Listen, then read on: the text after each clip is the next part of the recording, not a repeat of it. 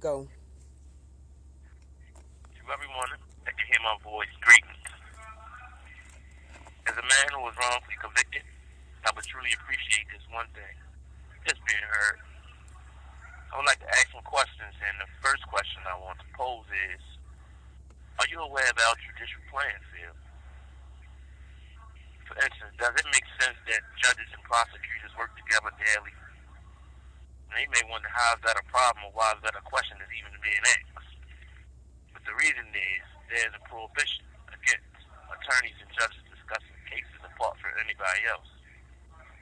And unbeknown to the average person is, due to working conditions, discussions, discussions between judges and prosecutors occur regularly apart from others.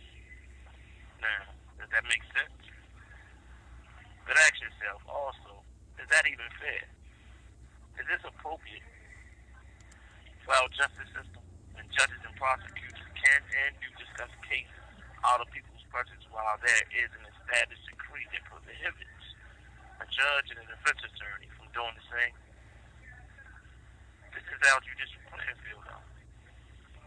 Are you aware that when a witness commits perjury, a prosecutor is by law supposed to take steps to avoiding that false testimony even coming into court?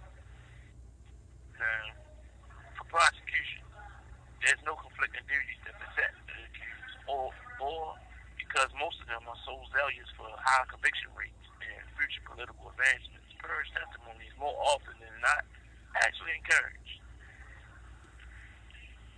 Due to prosecution having full immunity from any criminal charges,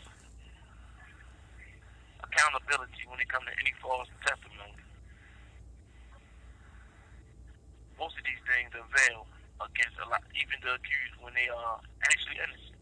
The wrongful convictions take place, lives are destroyed. And though it's on our um, judicial playing field, guess what? That's just politics continuing as normal. I'm Jermaine Cephas Marshall Sr., an absolutely innocent man fighting for my freedom. This could be you, your son, your father, your brother is also boxed in behind the walls our judicial playing field. The thing is this, they not playing. Wrongful convictions are very real, and it happens more often than you can imagine. The majority of the time on our part is due to our poverty or our ignorance, or both. But on their part, when it comes to denial of true justice, it's actually intentional. Thank you for hearing me out. Lord willing, we'll do this again. I just want to be heard. Thank you.